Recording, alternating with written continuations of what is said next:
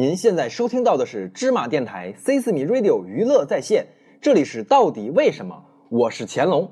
如果大家有什么奇葩的问题，可以微信搜索芝麻君，这里的君是君子的君哟，快添加到我们的公众平台上尽情的留言吧，我们这里还有更多奇葩的礼物等着你哟。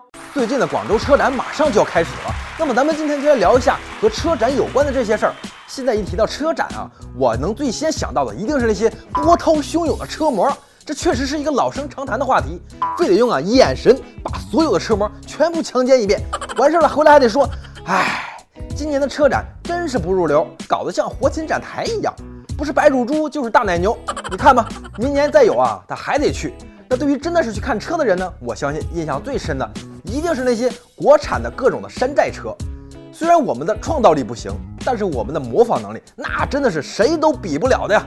咱们先来看一下老外是如何评价咱们中国车展的。那么到底为什么车展需要车模呢？漂亮的女人啊，更像是一件无价的艺术品，可是伴随着经济市场的主宰，不得不被贴上价格的标签而进行自我售卖。对于今天的人类，更像是男性而主宰的母系社会。就拿汽车来说吧，各种大牌公司生产的豪车，无论是从外观还是性能，都像是男人概念化的衍生品。经常我们所说的土豪，基本上呢也都是男的。在车展上，除了车模以外，那也都是男人居多。也就是说，车的大部分用户都是男性。那么，如何能够吸引到更多的男性关注，自然就成了各个参展品牌商的密切关注的问题。男人喜欢什么？金钱、权力、女人。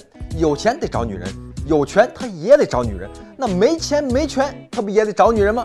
所以说女人成为了车展上不可或缺的元素，从此车边上那就一定得站个女的，谁家要是没个车模都不好意思跟同行打招呼。如果你非要说车展上为什么一定需要那些袒胸露乳的车模，那还不都是因为男人喜欢看吗？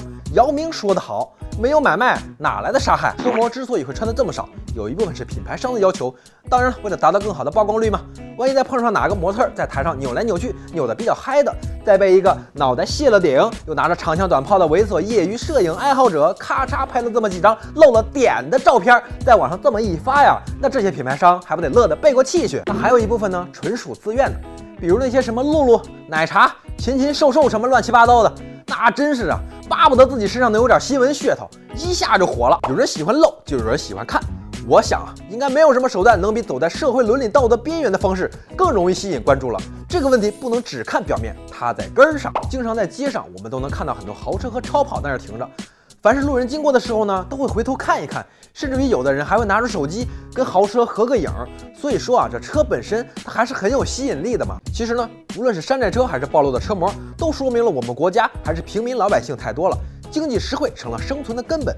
车的外观只要大气，看着和别的大牌没有什么区别，就会忽略掉性能，因为便宜嘛。那车模呢，反正都是别人媳妇儿，使劲的露呗，有便宜不占，王八蛋嘛。